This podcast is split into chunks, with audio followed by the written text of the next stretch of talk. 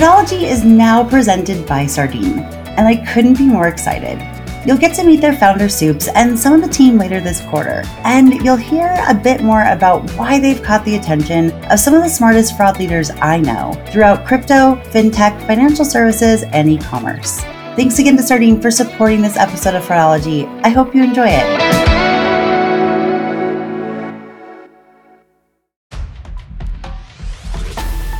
This week's Tuesday episode of the Fraudology Podcast, where we dive into the science and study of online fraud from the perspective of an e commerce fraud fighter. I'm Karisse Hendrick. Welcome back to the Fraudology Podcast. I am so grateful to have John Matas join me again on Fraudology. John joined me, I think it's been, I didn't look it up first, but probably about a year and a half or so since the last time. Uh, so I'm so glad that he's uh, able to come back and join us and talk a little bit more about you know, really the importance of aligning with the business and kind of be having the business first and fraud second. And I'll let him explain it so much more, but it's something that I feel like is one of the drums that I beat a fair amount, but it's always better to hear it from people who are on the front lines. And uh, while John has had over 20 years experience in in-store loss prevention and security, as well as e-commerce fraud and trust and safety in both retail and marketplaces. Uh, he was most recently at uh, Etsy as their director of global risk and fraud operations, and he's now the founder and principal consultant of Blacklight Security.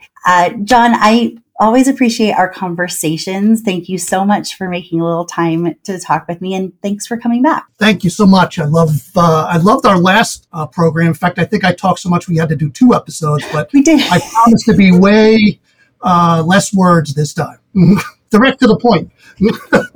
well, I mean, you're that's like the pot and the kettle because I'm, you know, I'm right there with you. So that's why I know totally fine. And actually, um, I think a lot of why I often do end up doing two episodes the first time I have a guest on is because it's so fascinating just to hear how people get into this industry and what they like about it and hearing their career story. And that's like, but I also want to learn something from your experience to you know, apply to my own life. And so that's usually what ends up happening. But now I can just be able to direct people to the, you know, first episode I had you on and it'll be in the in the episode notes for today's episode. I'll put a link in there to what episode it was. So if they want to go back and hear, you know, your uh your journey in fraud and a lot more specifics, they can. And now we can just dive into the details. So you and I were just talking, you know, you've um, recently had a change in uh, know, your career path. And uh, we were just kind of talking about, you know, what that's meant for you and what you've learned over that. And I'd love for you to, you know, share what you'd like to about that before diving in a little bit to, you know, what it's, what it means to be a business person first and a fraud person second. Sure, sure. And, you know, it's, um, you know, I think the, your point on, you know, like having a very different type of background and experience, um, and sort of what led me to the fraud world and and the fintech world is, you know, I'm a financial crimes investigator by trade. That's how I started in the industry, catching bad guys. Um, and I sort of went through uh, the different types of jobs based on my investigations background with fraud because as you are starting to identify fraud trends, when you actually are able to identify suspects, you make arrests, things like that, you're identifying lots of vulnerabilities within the infrastructure vulnerabilities on the platform that the bad guys take advantage of. And so, you know, being fairly outspoken, I would engage our credit partners on, you know, here's what we're seeing, here's what we could do. And that's sort of what led me into this role, um, is um, sort of being uh, the voice of reason and also the the, the voice of uh, reality as to what was happening behind the scenes and where vulnerabilities lie, and being able to articulate that to our um, folks that ran credit fraud operations to try to make change. And that's sort of how I got involved in this. Otherwise, I, you know, was a, you know, hardcore investigator at heart. Um, you know, and I you know, I mean, I think I said this to you earlier is like, you know, I, I went through a whole reinvention process of myself, and that's sort of what led me into uh, the fraud management world. So, so what I do today is different than what my original career was, but the one thing that hasn't changed is my passion for what I do. I still love investigations. I still love retail. It's just a different type of retail and a different job. And one of the things that I know is really important in order to be able to reinvent yourself that way is to always be able to step back and say, at the end of the day, I am a business person first and a fraud person second. Now, people may raise an eyebrow when they hear that, and they could either say, Yeah, you're damn right, or I don't understand that. I'd rather you be a fraud person first and a business person second um, until they really understand the context there. Because being a fraud person first works within your organization, within your fraud uh, organization where you're all peers. But in order to be able to collaborate with partners outside of your world, you need to be a business person. You need to make sure that their individual strategies, goals, priorities become your priorities so that you can build your fraud program around uh, what their priorities and strategies are. Otherwise, you'll always be a subject matter expert, the fly on the wall, so to speak, but you won't be able to engage uh, C suite. You won't be able to get approvals on uh, whether it's capital expense, new programs, new products, new equipment, new technology, unless you can talk in the context of um, the C suite, where they're coming from, what their business focus, because they're not thinking about fraud every day. They're thinking about selling. They're thinking about driving the business. They're thinking about uh, gaining market share on competitors um, and depend on you to be the subject matter expert. But it's more important that you adjust to their style versus you thinking that you can have them adjust to your style so many good nuggets in there. I think, uh, you know, shared this on the podcast before, and I know I've told you this before, but it's just such a good reiteration that you know I often once a fraud analyst, always a fraud analyst, and I'm and I'm similar, right? Where I've reinvented as well. I mean, the core through line is my love of fraud and and payments as well. I've actually started in payments before fraud.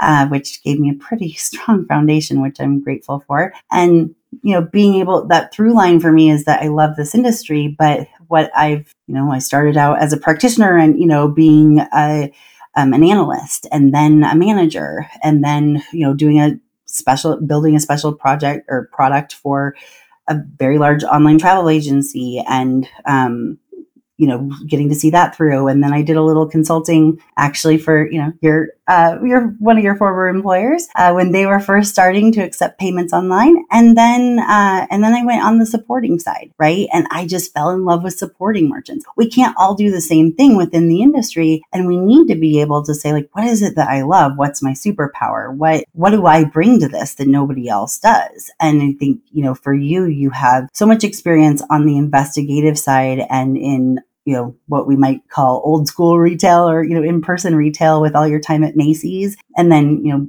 took that on to digital commerce at, at Etsy for the last several years. And now working with you know different types of companies you're seeing how much that can be of value too because you pick things up. And you know you talking about just being an investigator first I can see so clearly while it might seem to anyone outside uh, of our world that being an investigator and being a leader, you know, being an investigator of physical fraud and being a leader of a digital fraud, you know, unit is so different. It's not, but you're adapting and growing and, um, you know, being able to provide those skills and every type of group you work with, you're picking up on, okay, that's what they care about. Okay, that's what they care about.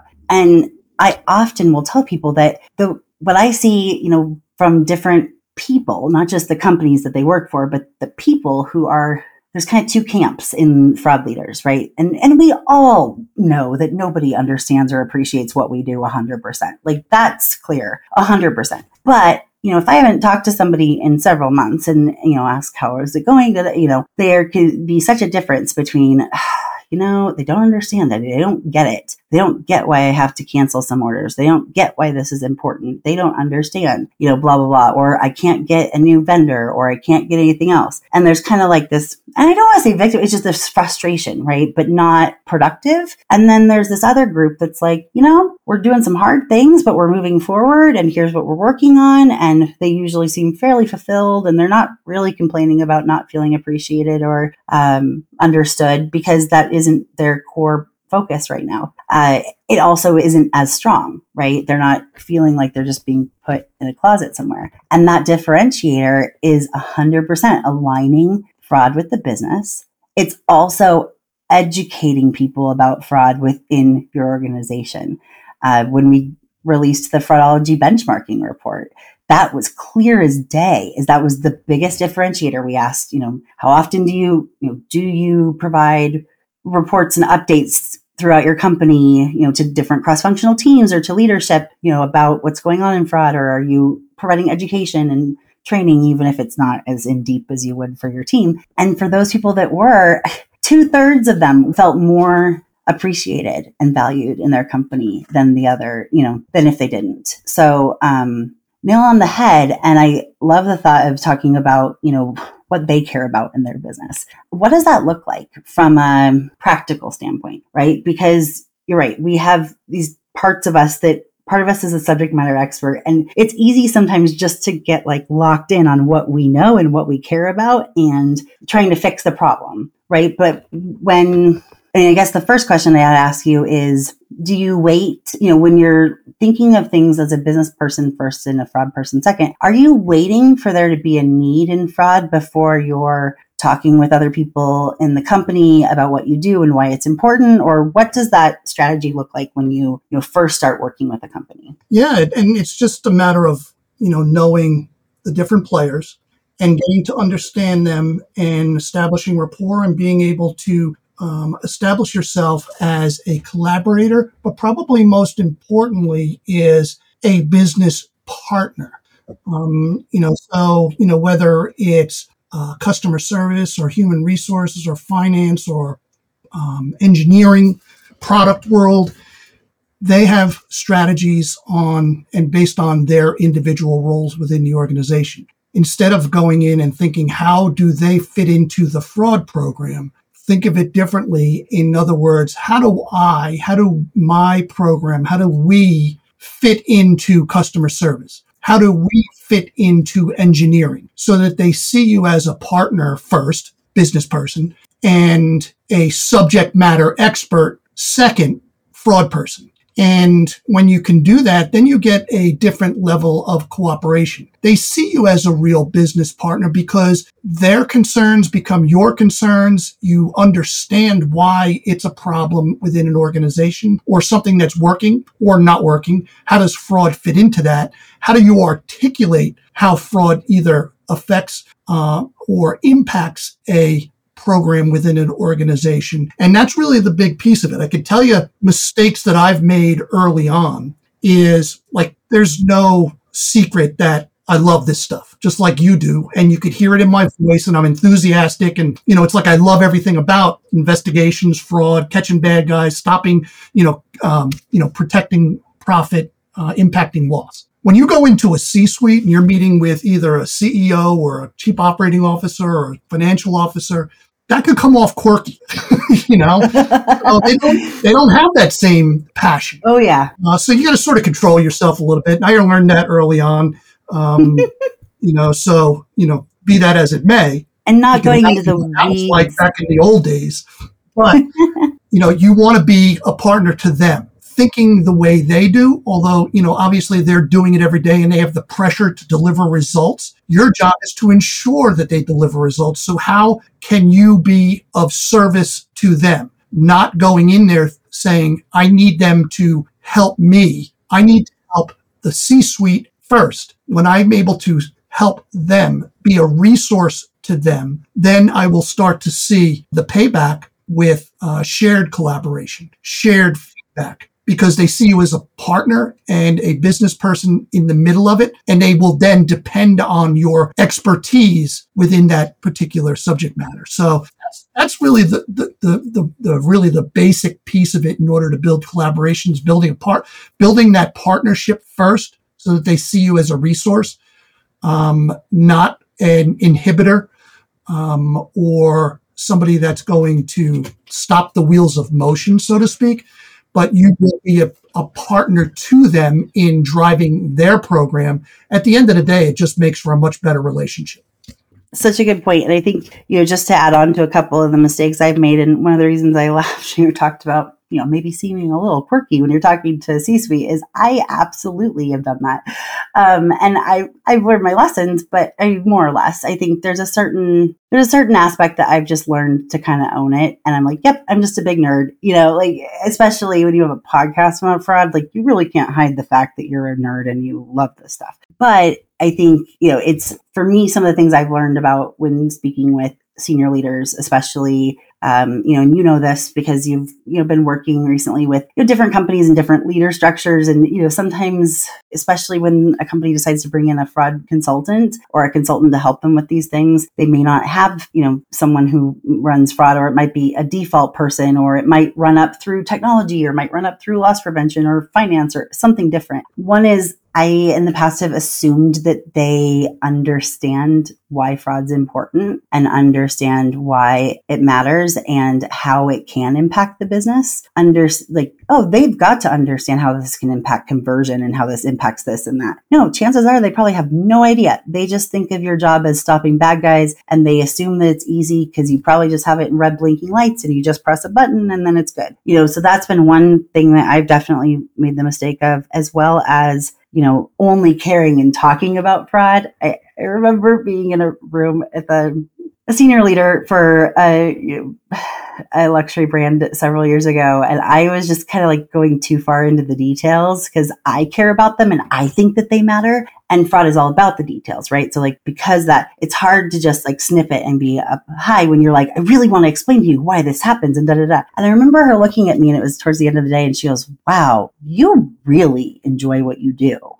Yes. And it wasn't like meant as a compliment. It was and I'm like, oh, I am definitely showing way too many of my nerd. And I was putting too much of my fraud self first and not saying, okay, you know, this is how this impacts this, and this is how this impacts that, and this is how it impacts your. Um, and you know, once they understand how it impacts their world, then they want to help you because they're like, oh, this will help me. Um, you know, uh, that's the difference rather than coming in and saying, this is what I need from you, and this is why I think you should care. And yeah, it's so different. Absolutely. It's so fun. I'm I'm not alone there. I've definitely been told to tone it down a little bit, tone down your enthusiasm a little bit.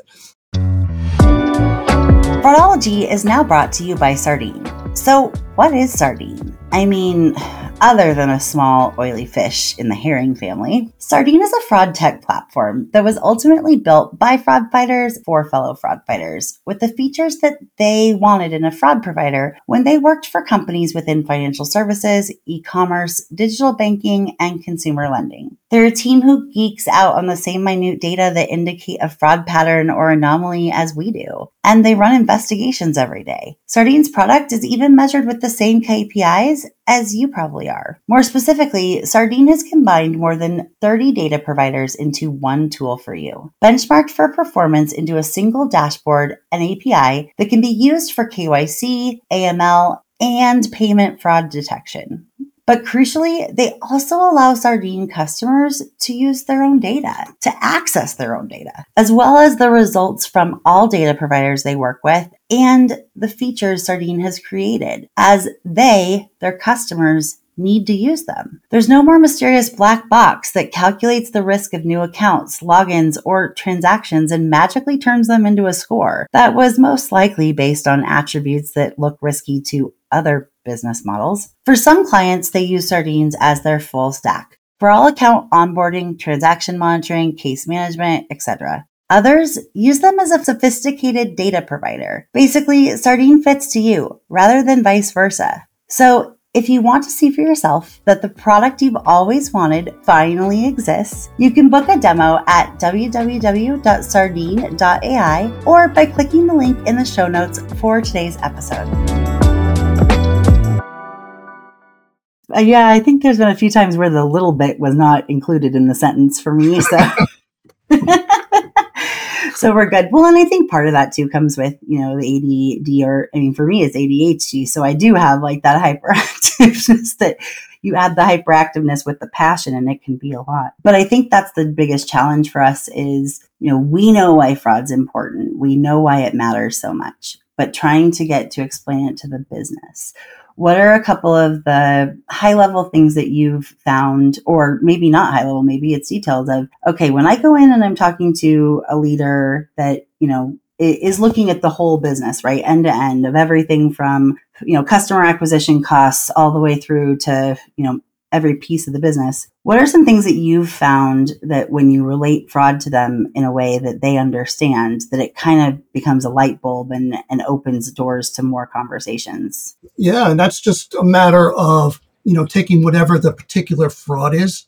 And, you know, if, let me explain it this way. You know, for, you know, a chief financial officer, you know, they look at fraud, they look at sales, and, you know, in their mind, it falls into different buckets you know, so you got your sales, you have your operating expense, you know, you have a loss bucket, um, and you have a fraud team that's going to try and impact the, the fraud bucket. Um, but at the end of the day, you want to be able to show how a particular fraud metric is impacting other buckets within the organization that is impacting profitability other than just loss. So a great example is, and I've done this multiple times in my career in, in regards to account takeover in the, fr- in the retail fraud world as a customer, you know, as a paying customer, probably the worst thing that could happen to you absolute worst thing that could happen to you in your relationship with a retailer is to have your account taken over by a bad guy, right? So what's the negative effect of that? So we typically look at it as here are the fraud losses associated with account takeover. What is the future spend impact of ATO. In other words, if ATO, if account takeover is the worst thing that could possibly happen to you as a customer for a retailer, if you fall out of the mix, meaning, you know what? This was such a bad experience. I'm done with this retailer. I'm going to go someplace else. Or, you know, I used to spend $500 a month at this retailer. Now I spend $100 at this retailer. Unless you're able to articulate that this is impacting your customer, not only for the negative, but you, you're looking at it as a lost customer and loss of market share because that's all it's down to. You know, you got lots of retailers out there that are slowly disintegrating. However, you still have the same customer base. So you're not going to generate new customers unless you take them from somebody else. So you don't want to lose them from your customer mix. When you start talking in that language, there is a much different level of listening and comprehension is probably not a good word, but they're much more sympathetic to the cause because now they see this isn't just going into the fraud loss bucket. This is going in the fraud loss bucket and we're going to have less sales because we have customers that are dropping out. Now, I've seen on the high end, I've seen as high as a 60% dropout rate on a customer that had a really bad ATO. In other words, 60%, you lost 60% of your clients. Not cool. Um, so if you're able to articulate that to the C suite, uh, there's a much different level of uh, cooperation partnership because now you are speaking their language versus getting them to speak your language. I love that. And uh, just kind of drilling down on that a little bit more with some more specifics. I mean, I absolutely subscribe to all of that. And I think that's the difference, right? Of the difference between saying we have account takeovers happening and this is bad, right? Like, you know, our customers are, are, you know, upset. There, there's obviously an impact to customer service. They're calling into customer service and they're mad. Okay. Well, in the fraud manager's perspective, they might be saying everything else, right? They might be in their mind, they know it's going to impact the spend. It's going to impact how many customers they have, all of that. But if they don't connect the dots and they don't say, this is going to impact the customer's lifetime value, and this is going to impact our, you know, percentage of customers who come back. In fact, you know, out of 100% of our customers that have, you know, an account takeover or their account is hacked, as, you know, other people call it, then, you know, 60% might leave. You know, that when you start to do that, and it would be better if you could say, if you could do some internal data analysis to say, when we've, you know, we've taken a group of customers that had account takeover and we've seen that their spend goes down by X. And then you can be able to multiply it and say, okay, if we don't get this under control and our account takeovers continue to rise, we're going to have, you know, percentage, you know, X percentage impact on lifetime value. Well, your business is calculating that they're counting on those customers to come back. They've already made assumptions in their, you know, uh, yeah. their hmm. sales plans and their not predictions. What is it called? Um, Credit forecast. Yeah, forecast. Yep. Know, they've already made calculations in their forecast and their sales plans that those custom they can just count on that revenue.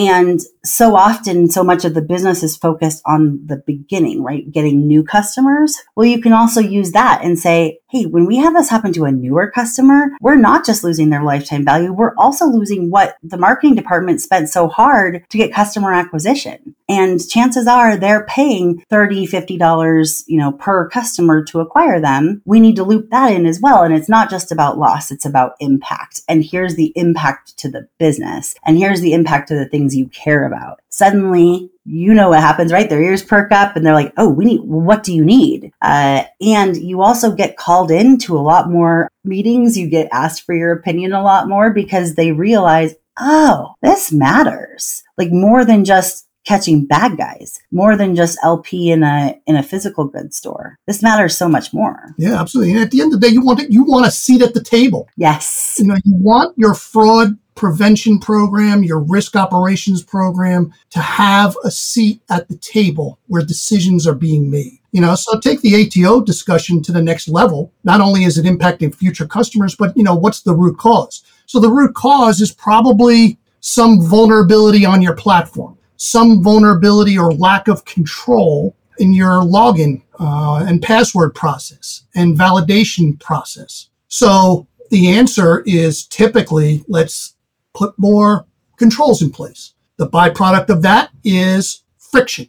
So we don't want friction. You know, I want, I look at it as two different things. Either you have positive friction or you have negative friction. Login controls, the amount of time it takes, the amount of work it takes to be able to log in is considered a negative friction. But it could be marketed as a positive friction because we take your protection of your identity and your account so important that we're doing this. In a perfect world, if we had a better way of doing it and the technology was where it would be invisible with no latency at all, we would do that. But right now, this is what we need to do in order to protect you. We don't market it that way. We just Right. look at it as the negative. It's going to be an extra step. Now they got to go back into their uh, into their text and get a magic link, and then use that to, to log in. hmm You know, it's, it's considered a friction versus being marketed as a positive friction because we care about you as a customer, not just the sale you're making, but we care about protecting your information. When you say marketed, do you mean marketing it internally with other stakeholders as, you know, we don't see it as friction. It's actually the ability to, you know, protect our customers and that you know extra you know half a second or whatever it is you know in milliseconds or seconds or extra three seconds or whatever the extra step is going to help our customers xyz and here's you know how or do you mean market it to our customers and saying you know this is going to take an extra few seconds but the reason why we do this is because we want to keep your account safe Right. It's a little bit of both, but if I really had to lean into it, you'd want the customer to buy into it first. Because if the bu- if the customer buys into the marketing that they're being protected, that sells your internal group. yeah that's true The other way around is trying to sell your internal group without getting the buy-in from your customer, and that's just roadblocks everywhere. You know, you, and that's the worst thing as um, a fraud executive is trying to get buy-in. You'll much better get you'll, you'll have much better buy-in if you have customer buy-in first, or agreement, or common sense tells you that there's no way the average customer's not going to buy into this because we're buying we're telling them we're protecting their best interest first. So it's a big marketing campaign. I haven't seen a lot of retailers do it. In fact, very few. yep when i do i take screenshots Yeah. yeah and i have a few um, and that's usually just as a customer right and i'm like yes but i guess a challenge i have though in trying to market it to the customer because i agree that that would be the best strategy because then you have the customers buy in to kind of almost put pressure on on internal stakeholders is that you know typically usually and please correct me if i'm wrong you know the fraud department or trust and safety department doesn't have the autonomy to change messaging to customers you know at checkout right or at login or at account creation. And so you would often need some level of buy-in to say you know and maybe it's by suggesting an a b test and saying hey prove me wrong here you know but i'd love we there is a need for an extra layer of security for accounts maybe 50% of the time we put some messaging around why, maybe 50% we don't. And let's measure the drop off. Let's measure, you know, the impact. Let's see what we can do. And or maybe you do ABC test, right? Where you do one with messaging, one, you know, without messaging, and then one where you don't have anything in place. Although you probably have the statistics for that other one for everything that's happened up until this point. So making it simple, just an A B test. But um, I guess my question in there was, you know, when you can't at least in my my experience i've needed some level of buy-in from internal stakeholders before getting customers unless i'm missing something and, and there's a better idea out there. No you need the buy-in. There's no doubt about that they need to be able to understand what your role is in the organization. You understand what their role is in the organization. And there's a, you know, there's a give and take. The bottom line is, is that, you know, there are certain security controls that just need to happen. And, you know, in the past, they may have can be considered a negative friction, mm. you know, like authentication. So you yeah. implement TFA, there's friction there. But if you're able to articulate it and market it to your customer, that the reason you're doing it is because of this, um, because this is a big problem in the industry. We want to protect you. It's important you have a role just as much as we have a role, but you know, doing it in a in a good marketing uh, way. I wish I had a, a really um, sexy way of saying that, but you know, the marketing people got to do their, they'll do what they right. do best. You the know, razzle dazzle. To, to be able to sell it to the customer. But, you know, you do it that way. And then one way to measure it is, you know, adoption. So, you know, if you say, okay, here's the marketing plan around, you know, um, a uh, customer account and trying to have safeguards and security controls, and you're going to um, market two factor authentication, what's the adoption rate post message? Oh, is it immediate? Is it a slow climb? And you know, anything where you see a, a, a dramatic increase in 2FA adoption means that somewhere along the line, the customer said, Hey, you know what? You're right. I agree. And I'm going to do this because I care about protecting my account, just like I'm going to give you a lot of pressure to make sure that my account is protected. So that's where you can sort of see the give and take. And it has to be that relationship. It, you know, we can't be the bad guy all the time. It needs to be we are business people first. We want to be able to protect our customers so they can keep shopping with us. Um, and the best way to do that is to be a full partner to them. Hmm, absolutely. And I think that is 100% how you not only get your seat at the table, but how you get to keep it, right? By thinking about the business. And it's important to do your research and understand, you know, what are the strategies of the business overall this year? Because some businesses, depending on their growth it, or where they are in their overall growth it is you know new accounts. It's it's account growth right? Other times it's revenue. Other times it's you know signing up for a new subscription service or business model of some sort. And so aligning you know what the messaging is about why fraud matters and this specific part of fraud, you know, using this ATO example is so key. I think a couple of things you said there kind of it's important to say that in that case, it sounds like you're having two factor authentication uh, be opt in for customers. And that can be an uphill battle, but you know, there are ways to have that be better by saying, you know, let's, can we even just put a why does this matter, you know, hyperlink in, you know, somewhere so that they can click if they want? Or can we remind them? You know, can we provide a reminder the next time that they log into their account? Does it matter you know are we able to link that up with a service that will tell us if the password that the customer has on file with us has been linked to other data breaches right? And if that's the case then the customer gets this. You know trying to have monitoring but being able to to your point and this is really the overall point of this conversation and i just want to keep driving it home is when you are out advocating for your for your purpose right and your your team and all of that it's leading with how does this impact the business? Why is it important for the business? It's not just, oh, I need this because it's no, there's a business reason. What is it? And then being able to, how do I sell this to, you know, different people depending on what they care about, right? Like to your point, the CFO is often going to care about the different buckets of revenue or the different buckets of you know loss and, and finance and all that but marketing and sales and growth are going to care about different things than you know development etc but overall having this message okay i understand that the business cares about this and here's how we can help right? Maybe it's the fact that okay we care about growth and we've been actually canceling anything that looks like a reseller. Well, we just want to double check with the business that that is still the decision that you want to make.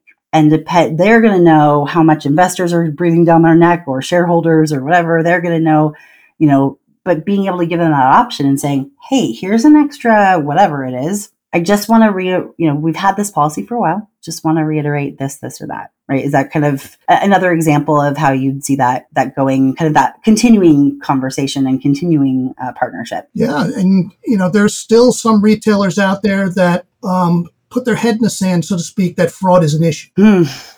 They don't talk about. It. Yep. Um, so, you know, we are at a state, and this is my own thought process. I know you'll agree with me, but um, you know, not everybody does, but consumers today are very fraud savvy. They know there's lots of fraud out there. If you don't talk about it and you put your head in the sand that it doesn't exist here, that's going to have negative consequences when it does happen. So you could say, okay, I'm going to enforce 2FA across the board. You're just going to have to suck it up and it's going to happen. Um, versus being a partner to say, we want you to sign up for it for this reason then you'll get a better feel for what your customer wants and doesn't want versus just strongholding your way in and forcing it on everyone and then getting a lot of negative feedback. So, you know, just you could just see all of those negative customer interactions and all this negative sentiment that along with it. So, you know, it's a difficult balance between both of them, but at the end of the day, having some transparency, I think really has a lot of positive merit to it.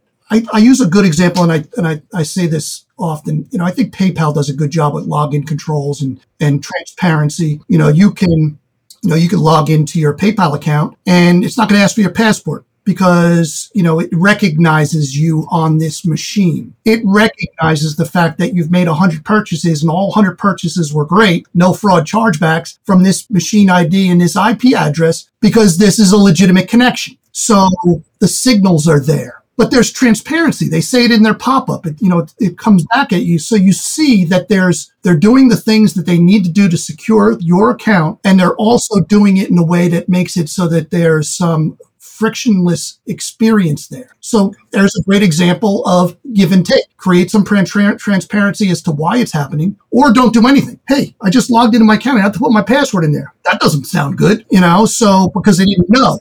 Um, but you know, I think that the transparency back and forth between our consumer and the retail leadership team, not the fraud team, the retail leadership team is super important. And then the only other thing that you know, I sort of say, hey, listen, we can uh, articulate it this way. When we look at fraud and we evaluate fraud as fraud professionals, you know, let's assume that worst case scenario is, is that you have a 1% fraud rate, which is terrible. In e-commerce world, that's terrible. Maybe yeah. if you have brick and mortar, it could be normal. Right, right. Fraud loss rate as far as chargebacks and disputes and all that, like where you're getting rid of that rather than like the fraud attempt rate, right? But again, 99% of your transactions are legitimate. Yes. 1% is not so good. Any good fraud management team is utilizing that 99% to help dictate what the 1% is. They're not just looking at the 1% and saying, let me learn from this. You learn more from 99% of the transactions being legitimate than you do on the 1% that are not legitimate. So at, so why wouldn't you be a business person first and a fraud person second? A hundred percent. And I think that too often it is easy when we live in just the fraud bubble and we are just focused on fraud and not surrounding ourselves with other parts of the business, you know, by choice also, and, you know, kind of isolating ourselves is that we are so focused on that 1%, right? We are so focused on, and maybe if we add up, you know, attempts plus the losses, it, it might be, you know, four, five, six percent, hopefully maximum that your team is ever really going to see right? Whether that's declining or manual review or however you have your risk st- stack set up. But that you focusing on that is that is such a easy trap for us and I've definitely made that mistake in my career thankfully way earlier. Uh, but when I'm partnering with companies that already have a fraud leader, oftentimes it's because they've been entrusted. They see it as their only job in the company, and it is. They're they're the only person in the company that is charged with protecting the company and they see it as it's my job to protect the company. I need to take this so seriously that I'm just going to focus on this part and keeping it safe.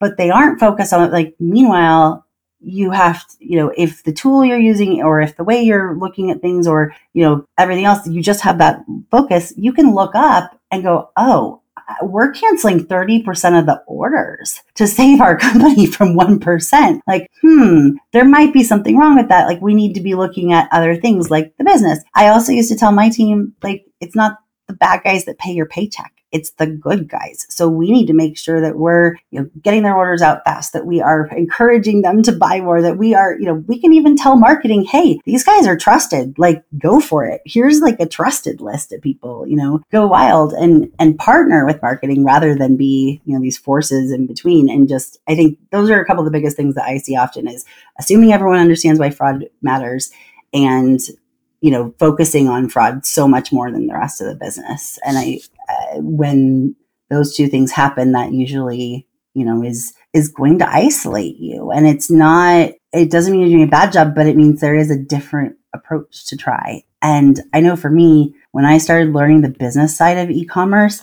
that was when my mind opened up, and also when I uh, was able to work with different types of companies. You know, being a consultant is not something that just anyone can do. Um, who's, you know, okay, I've fought fraud here, I can just do it. And I was telling you that earlier when you, you know, shared with me that you're, you know, doing some consulting now, freelancing and, you know, keeping an eye out for, you know, maybe that next, you know, full-time position where you can build a program again, but that, you know, you're doing this now. I, I told you, like, I, I am not worried about you being successful, or at least I'm not thinking in the back of my head, oh, good luck with that. Like I have in some cases because A, you get the business side, you know, B, you're able to adapt to where the person is at, where the company is at. So even though, you know, we've both worked with, you know, Fortune 100 companies and, and they have big issues, there's also some of the smaller companies, they may not have the same issues, but you can apply it in different ways. You have to kind of explain why it matters and, and have the patience, which I know you have, as well as wanting to think outside the box and knowing that what worked for the last company you worked with isn't is probably not going to work for this next company. Um, and so because of that, I think you know I'm not surprised that you've already been keeping yourself busy uh, with some consulting uh, projects. You know, just in the last month or two, and uh, you know, I'm excited to see where that goes, especially for companies that are in the digital space or physical and digital. Yeah, and you know, I appreciate that, and you know, I've I've come to learn that well, folks that have worked with me know that I have a lot to say. and you and me you know, both, buddy. it, comes, it, it, comes, from a place of goodness. Yes. Um, and, you know, but fraud's an emotional topic. And, you know, sometimes, you know, the 1% of the world overwhelm the 99% of the world because, you know, there, you know, it, there's nothing worse than somebody coming in and disturbing the party. But you really need to be able to put it into, into a consensus of where we are learning and where we are not learning. Where are we mm. growing? Where are we not growing? Um, you know, obviously you want to drive down your fraud rate uh, to be very low. Um, but probably even more important than that is driving your false positive rate down. Think about all the good customers that got caught up in the fraud um, controls. So, you know, that's not something that's always talked about. Right. You know, there's a lot of good customers they get caught up just in the pre-auth process before it even gets to the fraud control. Um, so, you know, the, the false positives are a problem in the industry just because the, the nature of the frauds that we're seeing require just to have so much more uh, flexibility as to what you think is good or what you think is not good. You know, we want to be able to impact uh, as much loss as pro- possible with the least amount of good customers getting caught up in your controls at the end of the day, that is the most important thing as a fraud management person to be able to own. And um, because you're going to have your fraud attacks, it's just the nature of the beast. It's traumatizing. And people latch on to that emotion of it because it's a big loss at one time. And, you know, especially if you're struggling with sales, you know, it's a, it's an emotional topic that sometimes gets a lot more attention than it deserves if you're doing the right thing to fix the problem afterwards. Right. So true. And it, yeah, it can be taken personal on accident. You know, I mean, it, it's easy to take it personally, right? If there's one person that feels like the weight of protecting the company is on their shoulders and there was a loss somewhere, they, I see it all the time where they're overcorrecting themselves and the pendulum is swinging way too far to the left. And it's like, ah, we need to find the middle. But, you know, at the same time, it's like, well, we have to, you know, figure it out. But I think there, it's also a mindset thing where when I, oftentimes when I'm training or, or retraining manual review teams, it's similar to what I'll share with the fraud leader too, is instead of assuming guilt and then, you know, thinking that an order or a account or a transaction needs to prove their innocence, it's so much better to assume innocence first and then make them prove that they're guilty. And that is just not only at the per, per order level, but also all the way through, right? And assuming that actually we can't just assume that anyone that does this and this, then they're always fraud. And it, I mean, we know all that, but it happens way too easily where it's like we can see, we think that that looks risky. Whereas actually, what are the, there are some very simple things that could be causing that to look risky and it really isn't right? So finding that balance is, is so hard. But i knew that this would be so you know difficult to wrap up. Uh, but just in wrapping it up i uh, i always enjoy our conversations john and thank you again for joining me. Um, i would love i will absolutely include a link to your linkedin in the show notes for anyone to connect with you. I uh, would love for anyone to do that. Uh, and how are some ways that people can reach you or um, you know work with you uh, you know what you're what you're working on now you know my linkedin has become uh, my second job. Yep. so anybody that wants me, I I love connecting with people. I you know I'm I'm passionate about all different parts of this industry. Um, so that's really the best place to get me um, is LinkedIn, and you know send me a note, and I'll be sure to you know connect with everybody if possible. That's great. Well, thank you again so much for joining me. And, and actually, I mean, behind the scenes, when this episode comes out, uh, you and I will be seeing each other in person the day after. So, yes. um, yeah, funny how that works out, but I'm excited for that. And Plain. yeah, I know. Uh, and I will, you know, look forward to having you back. And I uh, am also looking forward to, you know, seeing where this next chapter of your career uh, finds you you know, both in consulting and in the full time because I've you know known you for a few years and, and gotten to see you reinvent yourself once or twice. And I know that each time, you know, that's what you say, but I think it's just more like adapting and growing rather than a full reinvention. But every time you're, you know, adding value to and, and I happen to know firsthand from a lot of the, you know, a lot of the people that reported to you and worked with you um, at last the last you know two companies you've been at for so long um, really enjoyed working with you and for you. So i have no doubt that you will land somewhere really cool and you know you'll be picky enough to where it'll be something fun and i'll probably be jealous and then you know i'll get to learn it and live vicariously through you. Well i appreciate that. You know it's it, i like to think of it as my next adventure. Yes. Um, you know this whole thing is a journey and you know at the end of the day it comes down to the people. I i love working with people. I've loved the last couple of teams that I've been associated with. Um, I think about them often and look forward to the next group of people that and talented folks that I'll work with. So, um, you know, it's just a labor of love, so to speak. I think a lot of us can relate to that. Well, thank you again so much, and I will look forward to speaking with you soon. Thanks, Karisse. Take care, everybody.